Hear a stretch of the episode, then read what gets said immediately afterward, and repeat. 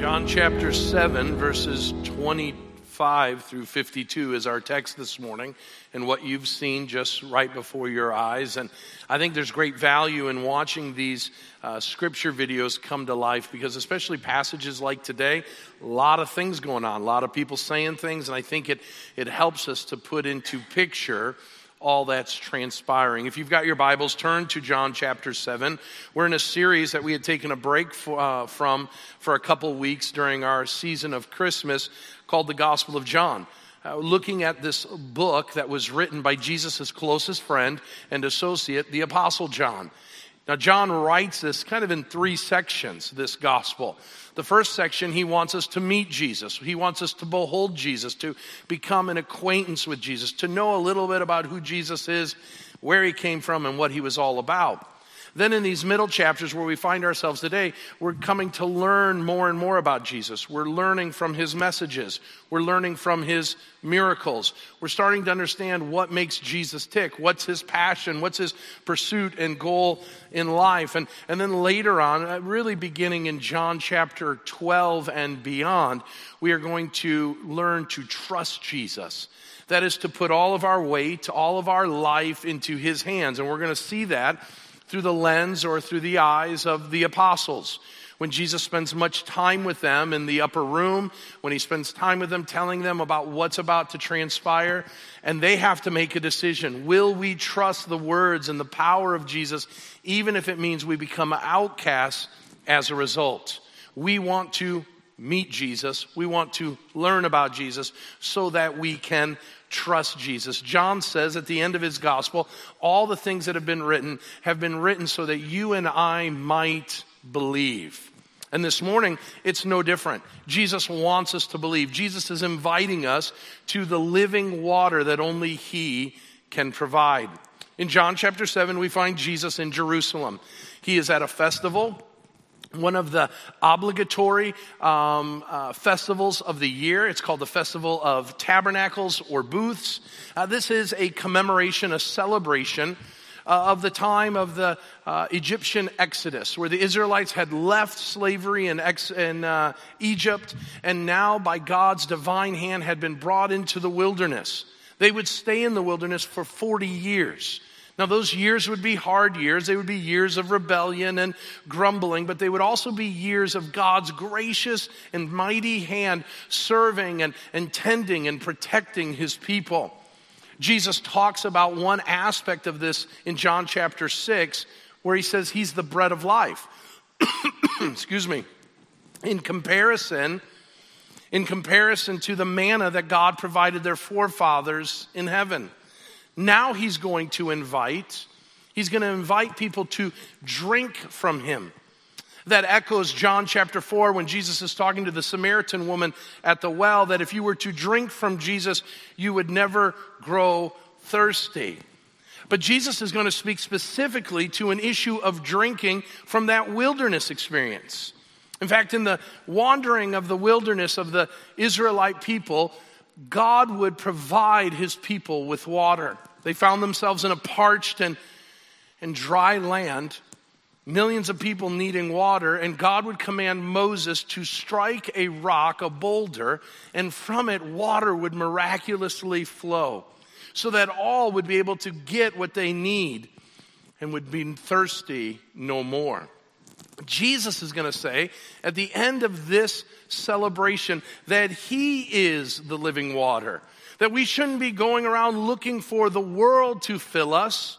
We shouldn't look to the law of Moses to fill us. We shouldn't even look at the things of old that our forefathers did to fill us, but that we should now look to Him, look to Jesus to fill us. Now, during that day, the Pharisees had told people it was what you were doing. That is what was on the outside of a man. How you adhered to the law of Moses, how you met the laws and regulations of the Mosaic commands. But Jesus comes and he says, Listen, it's not what's on you, but it's what's in you. Now, when I was studying this passage, that phrase, it's not what's on you, but what's in you, began to strike a chord. Growing up, I remember Gatorade was getting some competition from Powerade, this upstart uh, energy and sports drink. And they came out, Gatorade did, with an ad campaign. And they went to Michael Jordan. And they went to Michael, and Michael narrated this incredible uh, commercial that said the words, It's not what's on you, but it's what's in you that's important.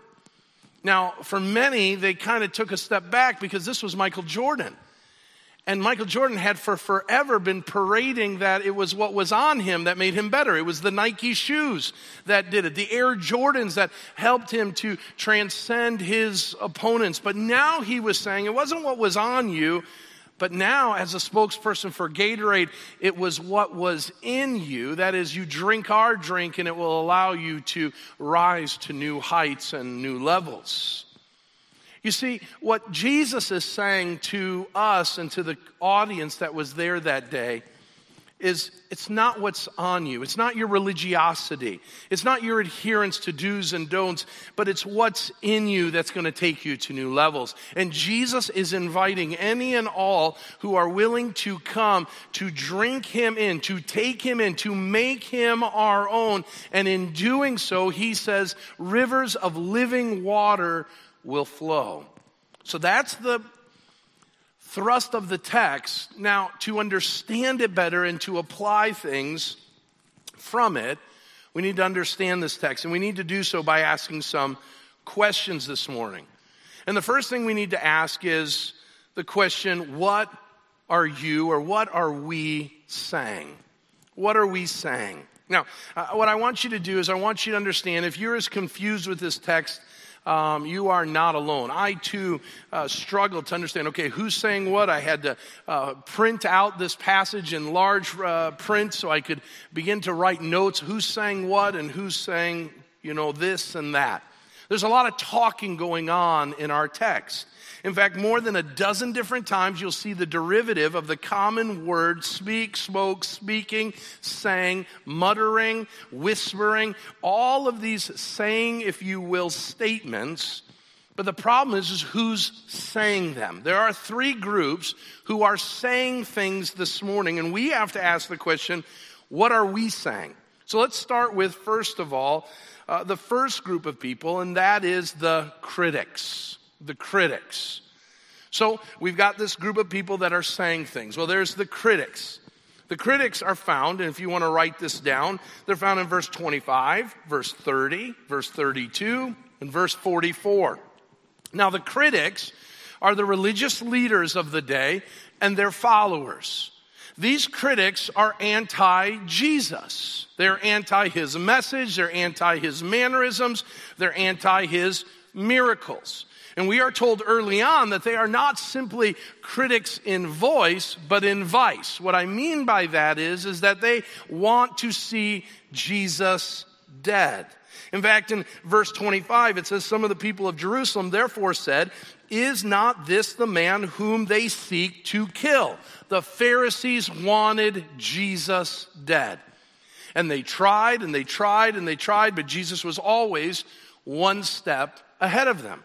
Now, how do critics work? Now, last week we talked that we live within a culture that has critics abounding. And they're going to abound more and more in the last days, the Bible says.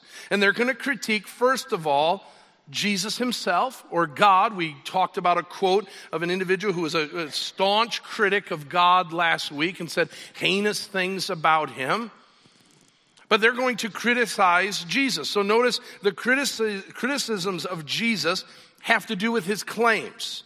Jesus says, You know who I am. I am the Son of God. I come from our Father in heaven. And the critics say, No, no, you don't. You're from Galilee. And, and the person that is to come from God was to come from Bethlehem. They knew the Bible. And they said, Listen, you, you don't meet the requirements. You are not the Messiah. But they also are critical of the followers of Jesus. They say later on in the text, when the officials go to arrest Jesus in verse 46, and when they come back, the chief priests and the Pharisees say, Why did you not bring him with you?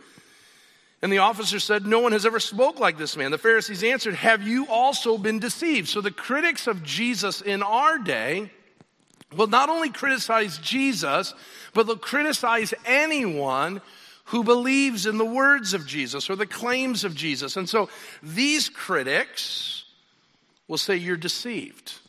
These critics will say you're duped. And, and then let's just face it, in verse 49, the Pharisees say, Of anyone who follows Jesus, you're cursed. And so we live in a time that's not very different than this first century audience. We have critics around us. Maybe you work with them. Maybe you uh, watch TV programs that have them on it. Maybe you read of these critics. Uh, maybe you have critics like this in your own family.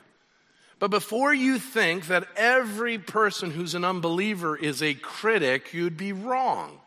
Because in this crowd of people who are saying lots of things about Jesus are, yes, a group of critics, but we also have what I want to call the curious but not captivated.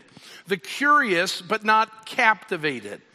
And so these people do some talking and they say some things. They talk in verse 26. It says they were whispering or muttering in verse 30. In verse 35, they speak again. And in verse 41, they say that Jesus is the Christ, but he's not from, but he's from Galilee. So they say he could be the Christ, but he's not meeting because they've bought into the, the messaging of the Pharisees and they are being swayed by it. Now, each of these verses show people that are torn. They're vacillating. They're double minded. They're moving from one argument or one opinion to the other. They're being torn apart. They're, they're divided. They like Jesus. But they also know that their religious leaders, the religious establishment says Jesus is no good, and they're not sure what to do about it.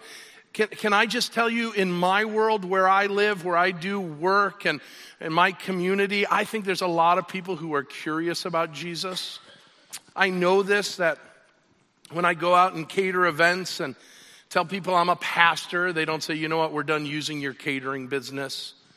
Uh, in fact, when I tell people I'm a pastor, whether in my community or or out and about in my business transactions and dealings, most people are very respectful and they receive me well. And they're encouraged by it. Oh, you must serve and, and do a wonderful job. You're doing a good work. You're taking care and ministering to people. And people usually tell me, you know, yeah, my, my parents are involved in this church, or I have a brother or sister, they're involved in that church. There's this idea of a curiosity. Many of them will celebrate the traditions and holidays surrounding the Christian uh, faith. And they do so knowing that Jesus is a good man, but, but is he everything that he says he is? I like some of what Jesus says, but I also like kind of the way I live and doing my thing. You know, the critics were unwilling to submit and give themselves up to Christ. They loved their own autonomy and control. And, and for some of our curious neighbors and friends, giving that up to this Jesus is probably a little more than we can give. And so if you're like me, you probably live in a world where there's lots of curious people around you, but there's a handful of critics along the way. So, what do we do with them? What do we do with them? I want you to take heart that no matter if you're a critic or you're curious, Jesus invites. In verse 37, he says, I want all to come to me, which we'll address in a moment. Therefore, we should never give up on the curious or the critics around us. Now, the Bible helps us and it tells us that the critics, they've come to know Jesus. James, one of Jesus' half brothers, was a massive and major critic of his half brother Jesus. And it wasn't until the resurrection of Jesus that James finally give up his criticism of Jesus and become a committed follower of Jesus. How about Saul of Tarsus? Dedicated his young life to destroying and persecuting the church. And Jesus would meet Saul the critic of critics on the road to Damascus, and in a Damascus moment, he would be changed forever. Listen to me, friends. Critics can come to know Jesus. Because Jesus, as we've sung this morning, is mighty to save the greatest critics in our lives. But Jesus also saves the curious. The book of Acts is full of curious people coming to Jesus. I think of Lydia. I think of Cornelius. I think of the Ethiopian eunuch. I think of a great many individuals, the Philippian jailer, all curious, what must I do to have eternal life? Curious individuals who saw the work of Jesus and asked follow up questions. We live in a world full of curious individuals. Well, there's one final group. One final group saying things, and that's the committed. Uh, these are the believers. In verse 31, it says, Many believed, many committed themselves to Christ. In verse 40 and 41, this group of individuals say that Jesus is the Christ. He is the promised Messiah. He is the one who God said was going to come and save his people from their sins. We might even say that the guards who went to arrest Jesus might have become committed individuals. They were captivated by the thought no one had ever spoken like this man before. So, three groups, three groups of people. In verse 43, it says that they were divided about Jesus. So, friends, just as in the first century with Jesus, we live in a day where we are divided. We have critics, we have people who are curious, and we have the committed. And they're all divided over one thing Jesus. Jesus says he is God. Jesus in this text says he is from the Father. Jesus says that he is going to go back to the Father in a matter of, of uh, months. And the people are divided. Who is this Jesus? A lot of people saying things, but let me stop and ask you the very question that Jesus asked of the disciples Who do you say Jesus is? Jesus asked the most profound question in Matthew 16 of his disciples, and I ask this of you, my dear friends who do you say Jesus is? You have to answer that fundamental question because that is the question that will divide us as human beings. And sadly, those three responses will divide us in two ways the critical and the curious, if never giving their lives by faith over to Jesus Christ, will end up on the day of judgment being pushed away from God and placed in a place called hell where there's weeping and gnashing of teeth. But if you say Jesus, as Peter did, you are the Christ, the Son of the living God, and you believe it with all your heart and you make him Lord and Savior of your life, then you will enter on that day of judgment a place of rest and blessedness. Who do you say Jesus is? Now, let's stop there and say that the vast majority of you, I'm going to imagine, will say, That's my answer. You're the Christ. You're the Son of the living God. You are the one who has the words of life where else am I going to go?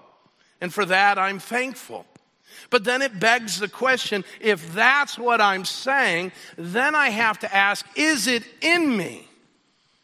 Just like Gatorade, isn't that we just wear Jesus on the outside, but it's what's in you that's going to take you to a new level. Jesus says in John uh, 737, on the last day, the great day, Jesus stood up and cried out, If anyone thirsts, let him come to me and drink. And whoever believes in me, as the scripture has said, out of his heart will flow rivers of living water.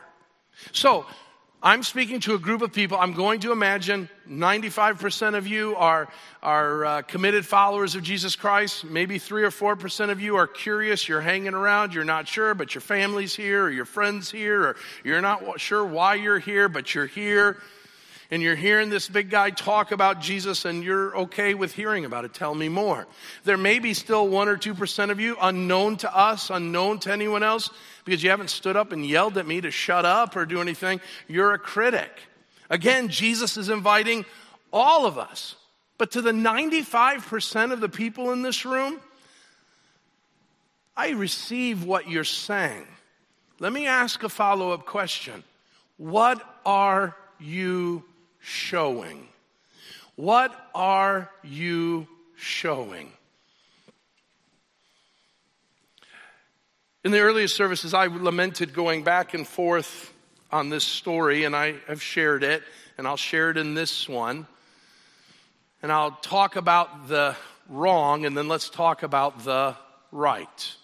So many of you know I run a catering business, so that catering business takes me all over the place and I interact with lots and lots of people. And I was on an event not too long ago, it was about a year or so ago.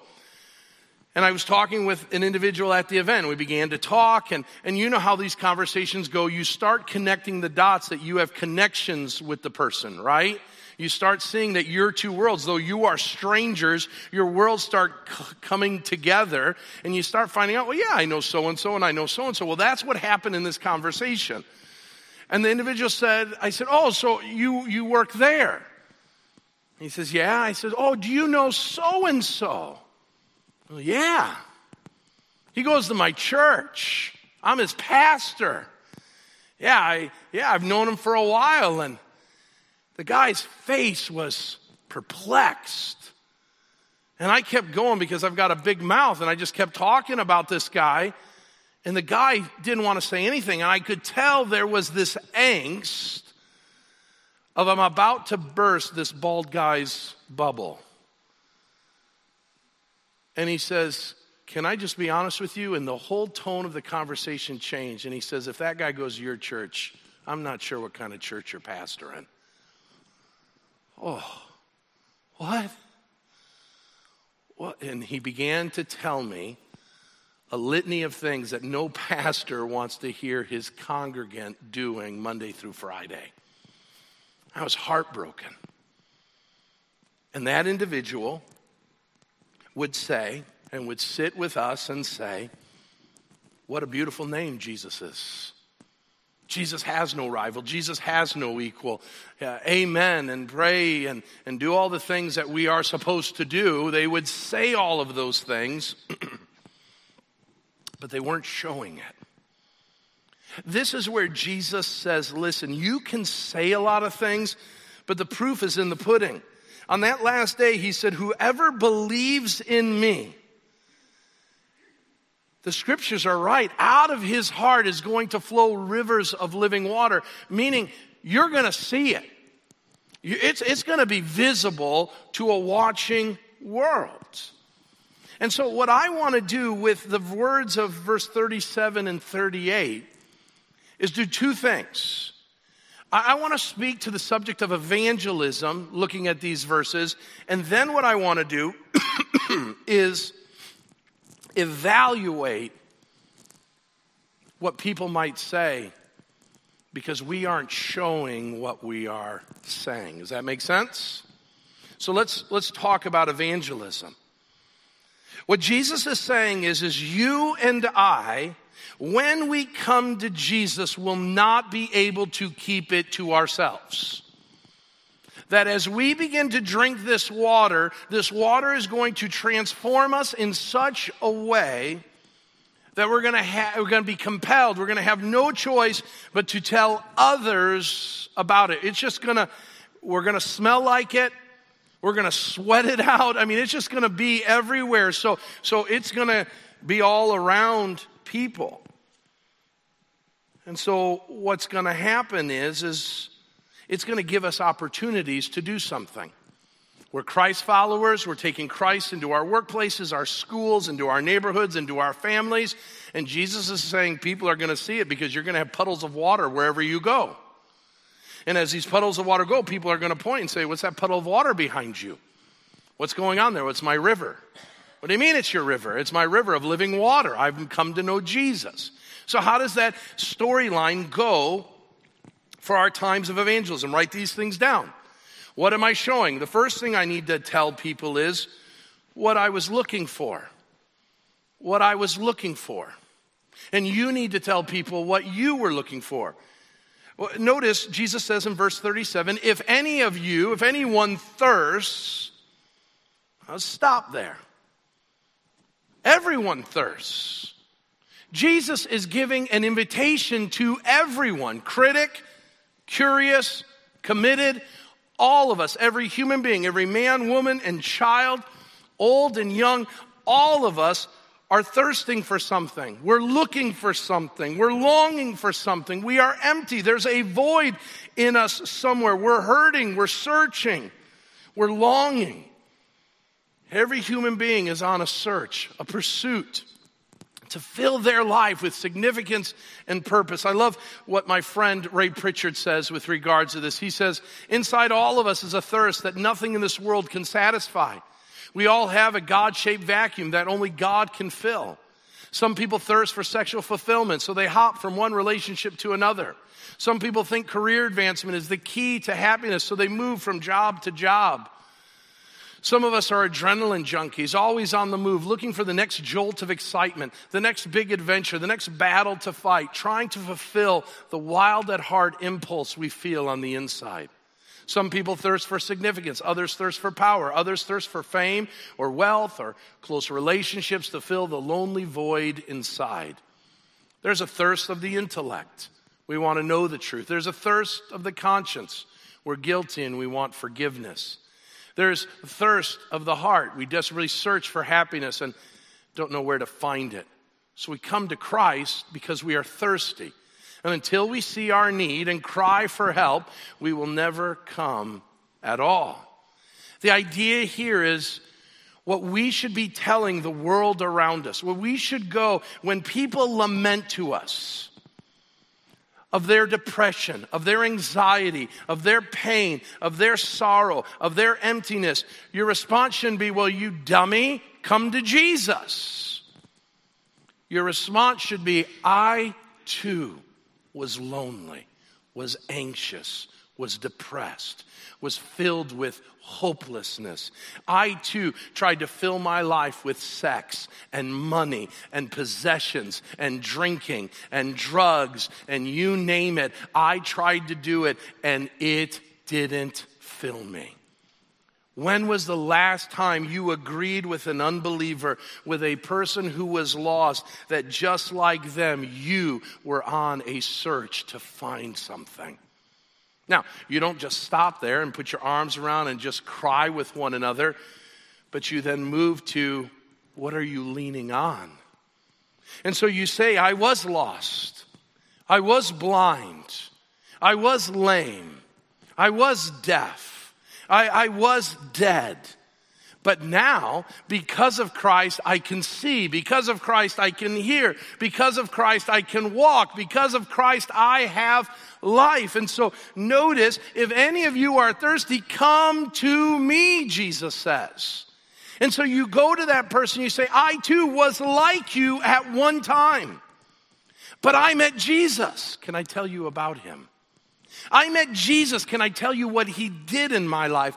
I met Jesus, and can I tell you how he filled my life? You see, this is what one evangelist said it's one beggar telling another beggar where to find bread. Both of us were thirsty. But can I tell you, friend, who is thirsty, who is parched? I found Jesus and he set me free. I found Jesus and he gave me what I was looking for.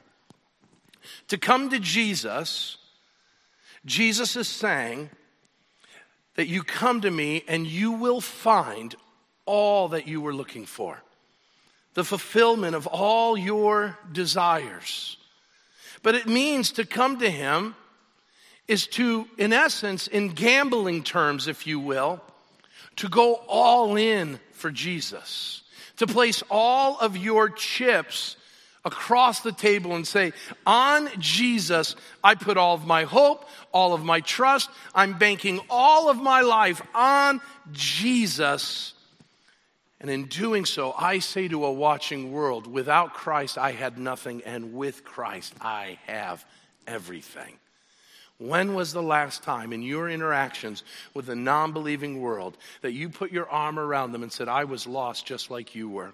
And you lamented with them and you hurt with them and you cried with them, but then you said, But I found Jesus. And Jesus took care of what I was looking for. And then you pivot to the next thing, and that is, What am I living for? So we go from what we're looking for to what we're leaning on. We're leaning on Jesus. Now we're living for Him. And that is that when we have been changed in that way and transformed in that way, we are going to get that on other people. When I was in high school, uh, our class took a trip to Florida. And we went to SeaWorld was on the agenda. And we went to the Shamu show, okay? And at the Shamu show, our class was put right in the front where nobody ever wants to sit on Sunday morning. And when we sat down, one of the attendants came to us and, and said, Hey, underneath your seats are ponchos and a big tarp. You may want to get that. And one of the kids next to me goes, Why? And it was almost perfect because when he said why, that massive whale came out of the water and leapt out of the water, whatever you would call a whale coming out of the water. And right before us, Bam! And you know what happened, right? Splash zone. We were soaked because we were around something that had such an impact that it displaced the water from the pool onto us. Brothers and sisters, we need to have, don't take this too seriously, but we need to have our own Shamu experience. Some of you are like, just watch me jump in a pool. And you'll get a Shamu experience, right?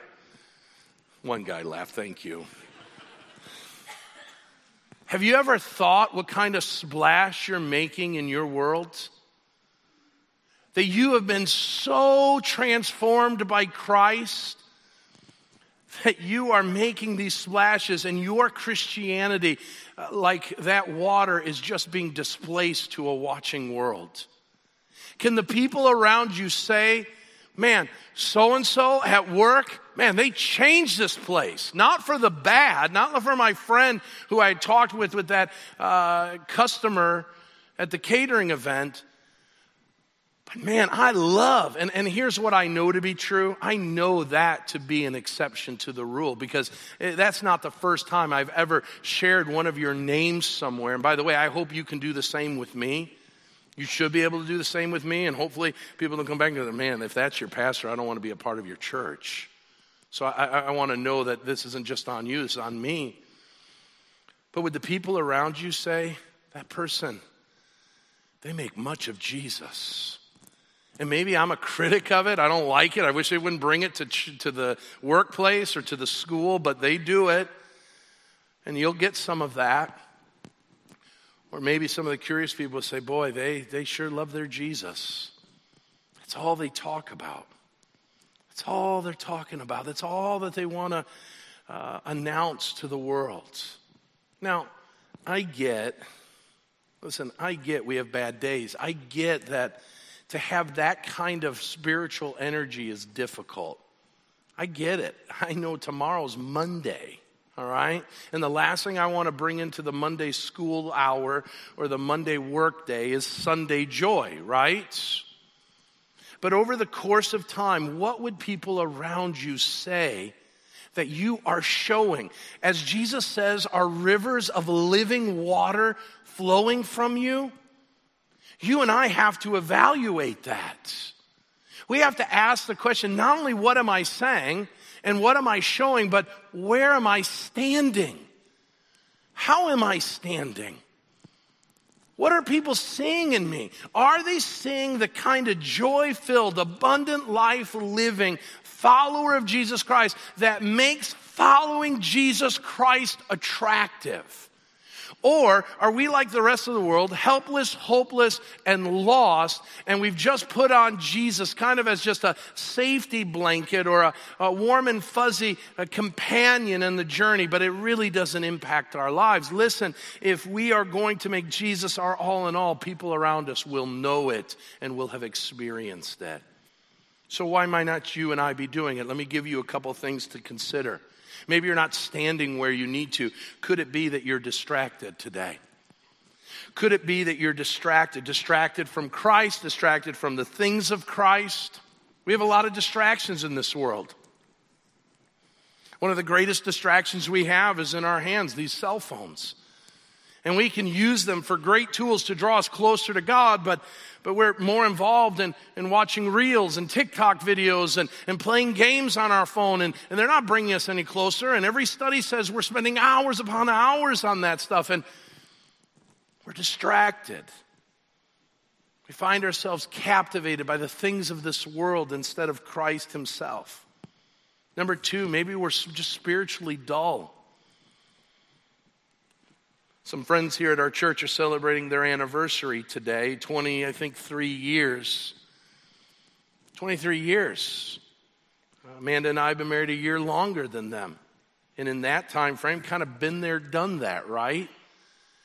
We don't have all of the bright eyed, bushy tailed dreams of anniversary gifts and all of that. We're kind of in it, right? And we, we walk some miles together. And so the flair and the, uh, the pizzazz, you know, in some ways has kind of been lost. And it's easy to become dull in our marriages and in our relationships. And let's add to that. Maybe you've been a follower of Jesus Christ for 23 years. Could it be that you've become dull to the things of God?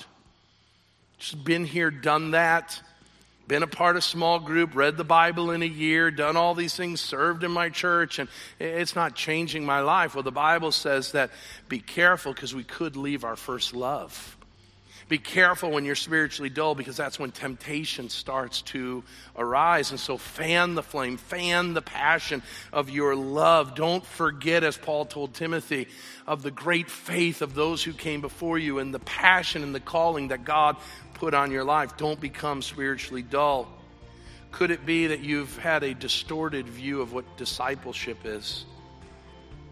Do you believe that to be in Christ is a one in time transaction that gets you on the right roll call and then you don't have to do anything?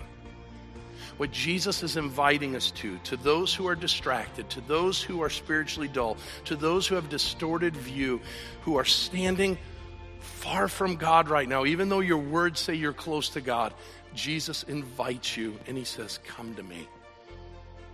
And he says, In me you'll find forgiveness. In me you'll find the hope you're looking for. In me you will find the abundant life that maybe you've lost sight of. Because what Jesus is saying, it's not what's on you. But Jesus says, I want to be in you. And so he sent his Holy Spirit to come and he prophesied that the Holy Spirit was going to come on the day of Pentecost. And he's here today and he can fill us and he can make much of Christ in our lives if we would just invite him in. So, will you come to Jesus? Will you give your life to him and rededicate in the second week of the year? that 2022 is going to look different than 2021 because I'm going to drink deeply from the well of Jesus Christ. Amen.